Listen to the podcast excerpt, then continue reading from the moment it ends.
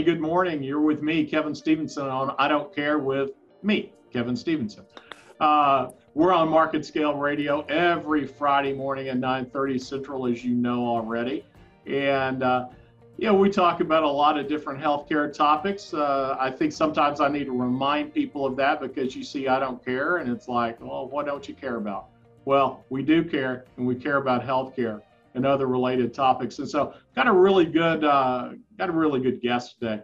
Uh, really looking forward to talking with the co-founder and head of Activate Care, Ted Quinn. Ted, welcome to I Don't Care. Kevin, thanks for having me. It's good to be with you today. Hey, so glad to have you. And, and so, Activate Care, I, I like where you guys go straight for the heart of it. You say you are America's community information exchange platform. I really like the confidence. And uh, so, first question tell my viewers and listeners what is a community information exchange platform? So, if you look around the country right now, and certainly COVID has asked, kind of exasperated this for, for many communities, there's a recognition that many different organizations that deliver care, not only clinical care, but uh, behavioral health, uh, social services, and needs, mm-hmm. are touching the same individuals and families. And they're touching them in different settings with different needs, as you can appreciate. And communities and organizations and began to recognize that as these individuals are touching the same, excuse me, these organizations are touching the same individuals, if we had a better way to coordinate and understand and exchange information about what you're doing and what I'm doing, mm-hmm. our ability to impact outcomes could probably be significantly improved. If it, you know, as we've learned anything over the last couple of years, it's the recognition that so many of the care needs of individuals, particularly individuals with specific challenges and its compromising circumstances, touch many organizations and have mm-hmm. a range of needs that are not clinically focused. And so a community information exchange is a platform which enables all of those stakeholders in a community, like a town or a or county, or mm-hmm. sponsored by a payer or delivery system, to come together in a shared space where we can see, you know, we're all touching Ted. If I were one of those individuals, mm-hmm. we're working with him across a range of needs that we've identified, and we should all have a coordinated plan around what we're trying to achieve together, aligned with what Ted or his family wants to see happen in their lives. That's what a community information exchange is the ability to exchange information with other stakeholders in the community, including the patient and their family, mm-hmm. to drive the outcomes we all want to see. Okay.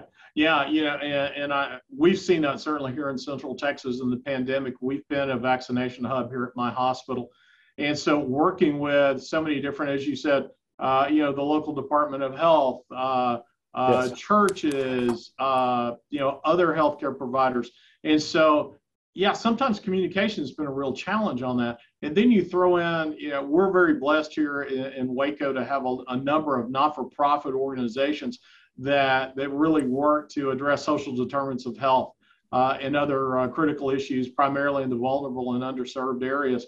And so, yeah, uh, sometimes we we just forget to talk to each other. And so it's nice to know that we've got somebody like you know Activate Care and you guys uh, to help to help us really coordinate uh, better. So, so what were some of the shortcomings that that uh, you know CIEs uh, have potentially that may have been highlighted during the pandemic?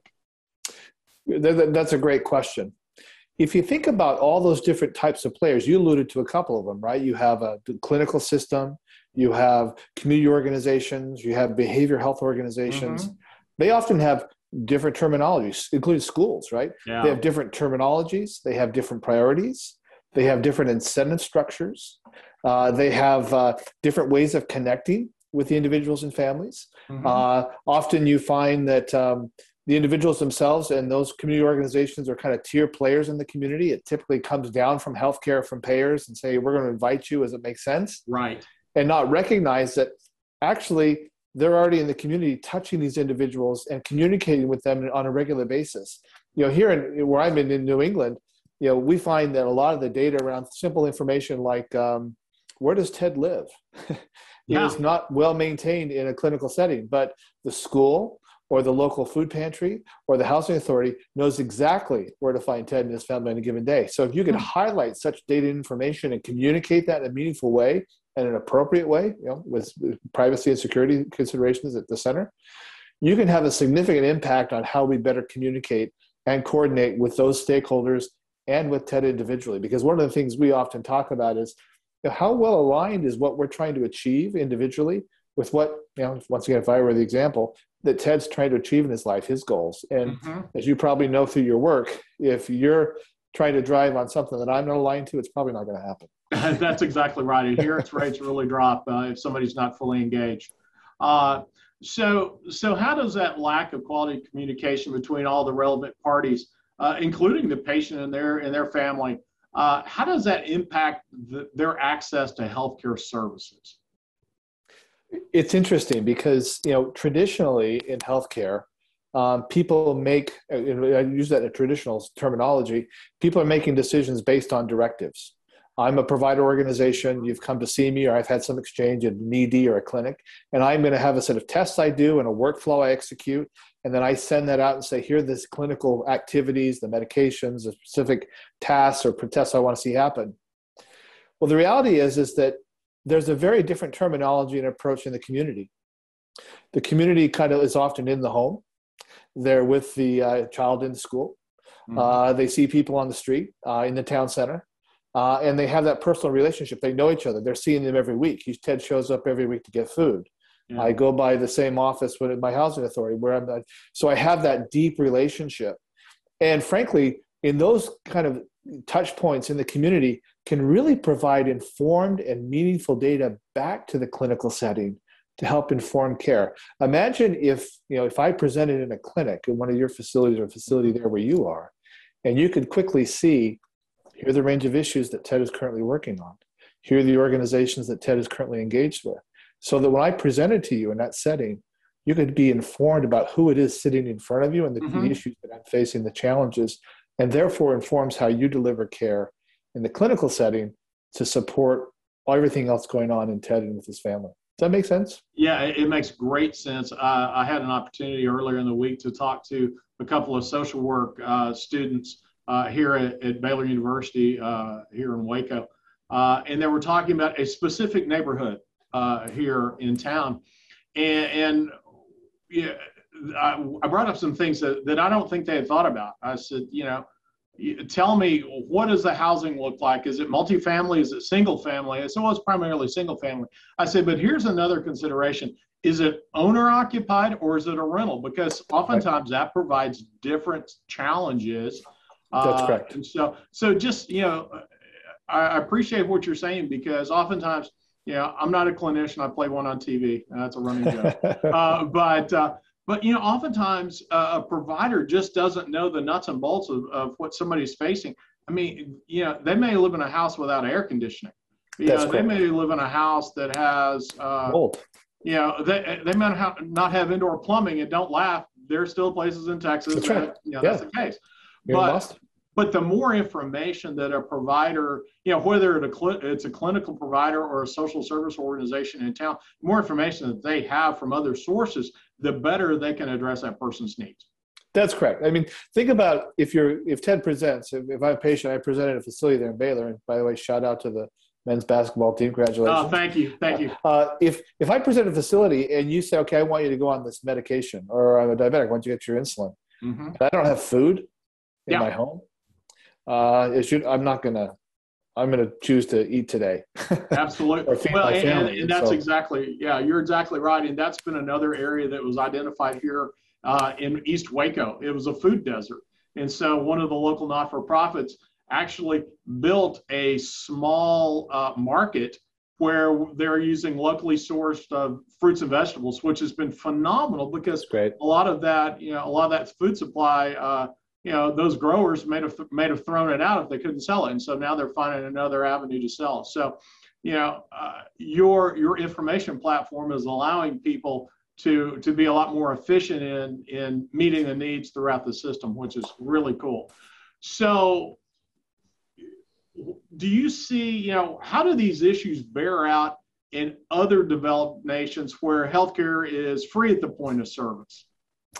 It's it's a very very different model, right? The incentives and the structure, the power dynamic in the states is really centered around the and it's not a criticism, it's just a reality yeah. that with the payers and the delivery systems that we have here in the United States, there's just the dollars are there and they have significant funding and investment, and typically they drive uh, what happens and how reforms happen, interventions happen.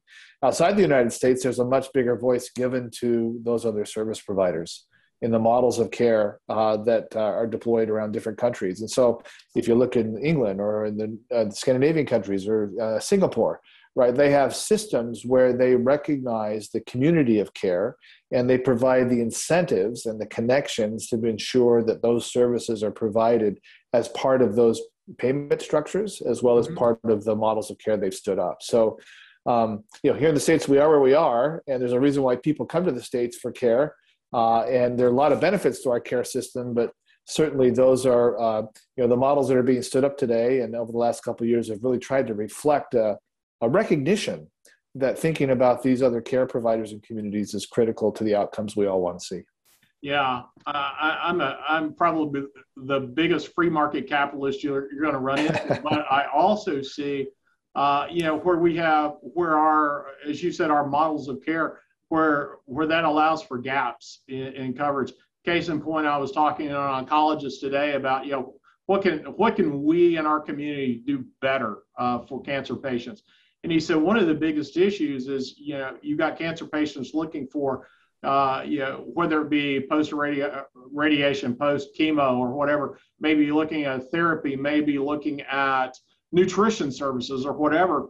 And unfortunately, many uh, managed care organizations limit the number of visits if they even uh, allow those visits at all. And so it becomes really frustrating for for those patients where you know they yes. would greatly benefit by that but because of our model, because we're not we're not reimbursed, we're not incentivized to do that, those kind of fall by the wayside.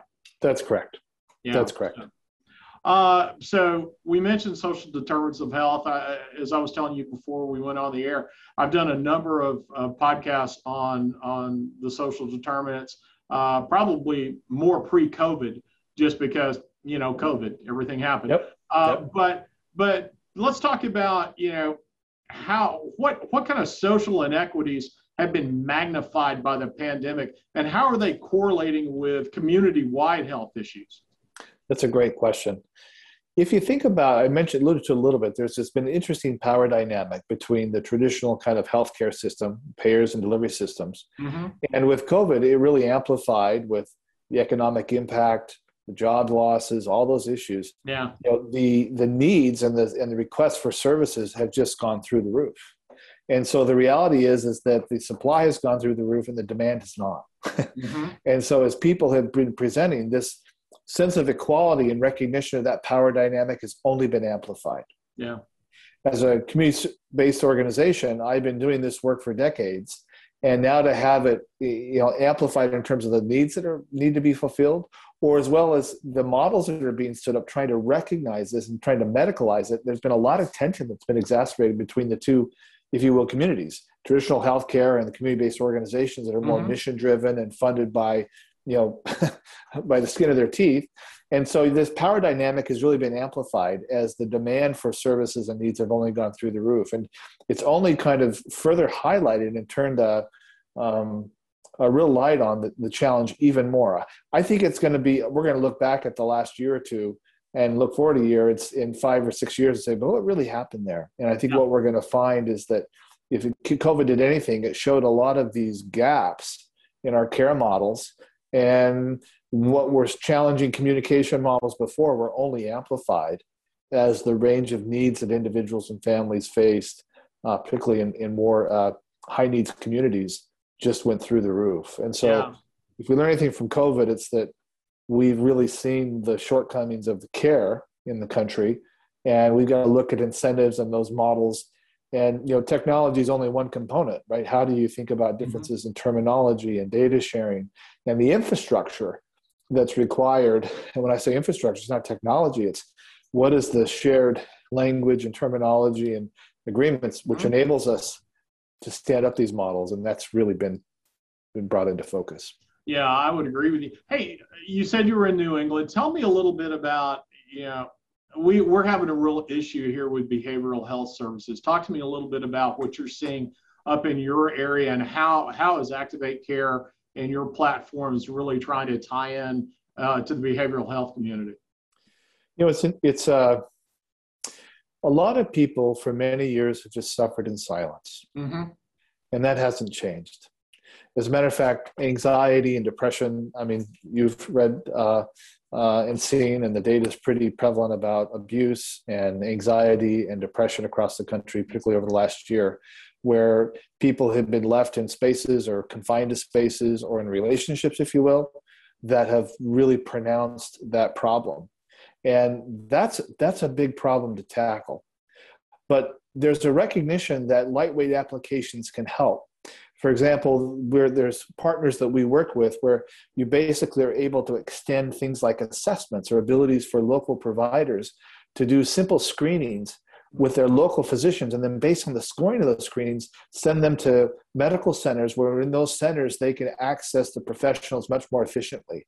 It's really trying trying to better understand what is the job and what is the experience that people need to move along that journey right? It, traditionally i would worry that i have an issue I might go to my primary care physician or send my kids to go with my kids to a pediatrician and they would assess and screen and maybe try medications or try other kind of therapies and then after a period of time, they would then say, well, I maybe need to send you to a medical center or see some specialists for behavioral health related issues. And then at that point, you're kind of waiting on a referral for a provider to another provider to get in the system right. and checking your insurance versus um, let's provide a lightweight way for you to have a simple assessment. And based on the evidence based assessment, we can quickly evaluate not only me as a primary care physician or pediatrician, but also in the, in the medical center with the specialist to say, this is somebody that uh, has issues in this range or epilepsy or whatever it might be that enables you to understand what is the experience that that individual needs to have such that they feel like they're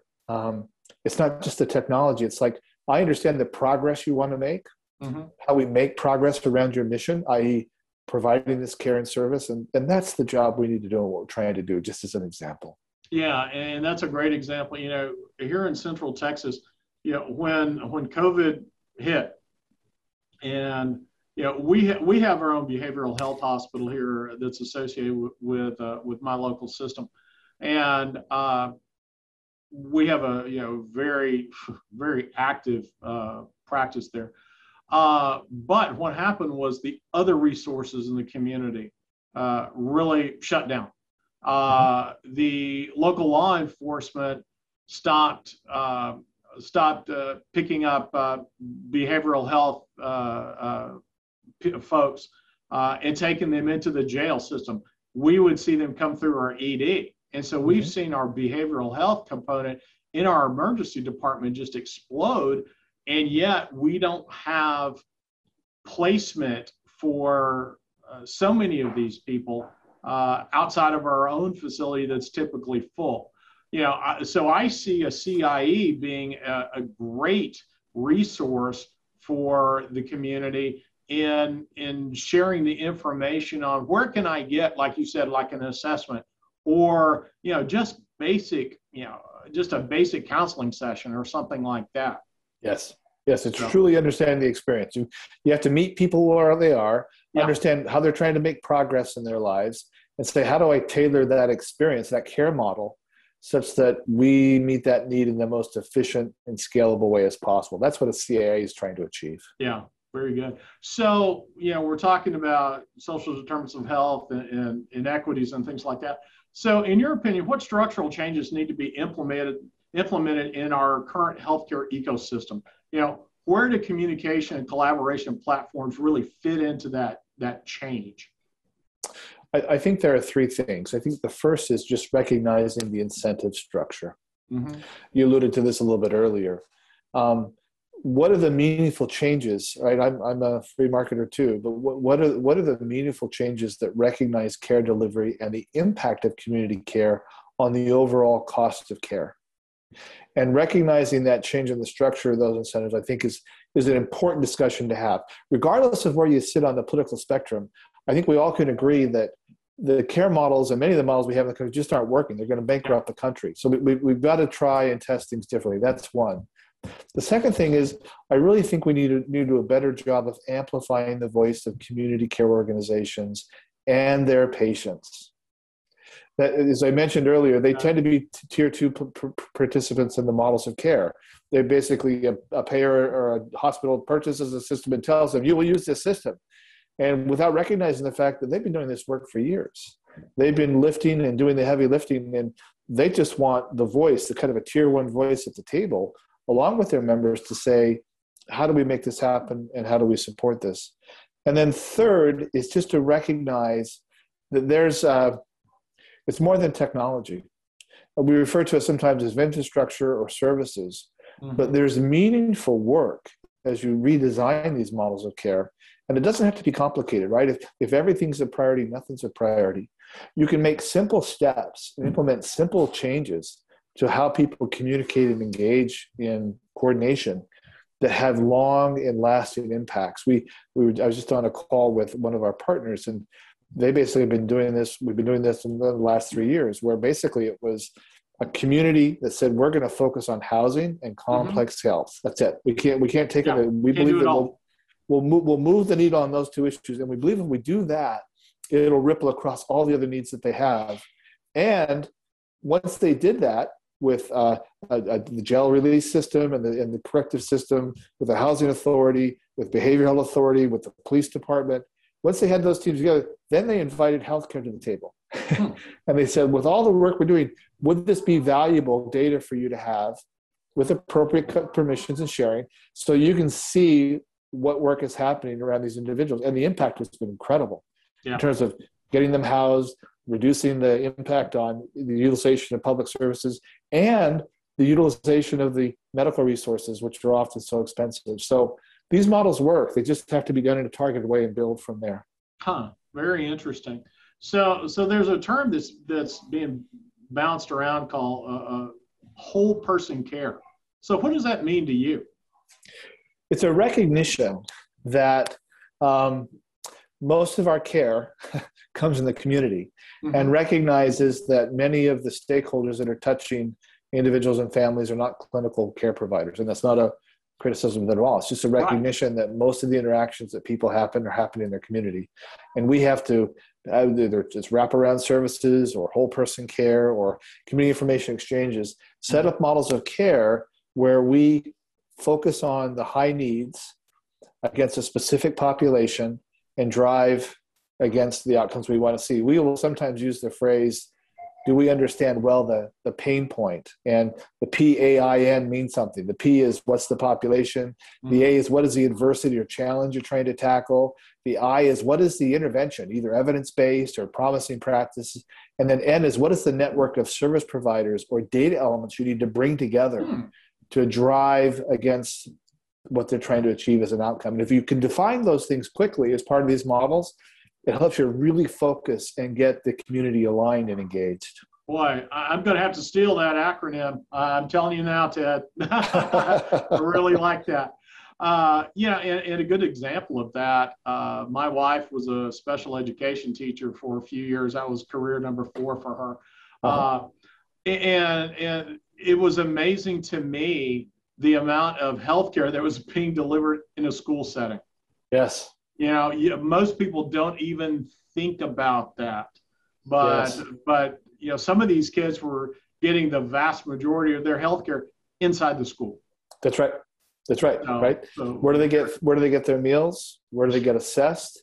Where do they see a nurse? Yeah. Where could where to provide data back to the clinical setting or back to other community resources to support the families? Schools are central. Oh, by the way, they they see the family individual almost every day.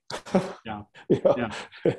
so. Absolutely. So so in the last few minutes that we that we have, uh, talk a little bit about your Care Hub platform, if you will, um, and, uh, and and give us a give us a good word on on what we're looking like in the future. Okay. So um, for us, what, as I mentioned, one of the components of our solution is what we call a care hub. Mm-hmm. We describe it as a shared space. It's where uh, simple activities and tasks can happen. Uh, it's often focused around a specific intervention. We often think about a workflow from the perspective of how are we going to enroll people in a program? what does the intake process look like? Sometimes that's an interview or an assessment or a screen. Once they've done that assessment or evaluation and intake, then that kind of generates a care plan, right? This is a set of activities and tasks, the Mhm. teams, the different individuals and stakeholders are going to touch them. Uh, how do we kind of follow up and refer and do the activities of care through a process and intervention? And then on the back side, how do we achieve a milestone or graduate or, or set a meaningful goal? That's a process that we instantiate as part of the Care Hub. Now, there's services around that, there's data and reporting analytics to really be able to demonstrate actually how care happens, right? You can think about a process.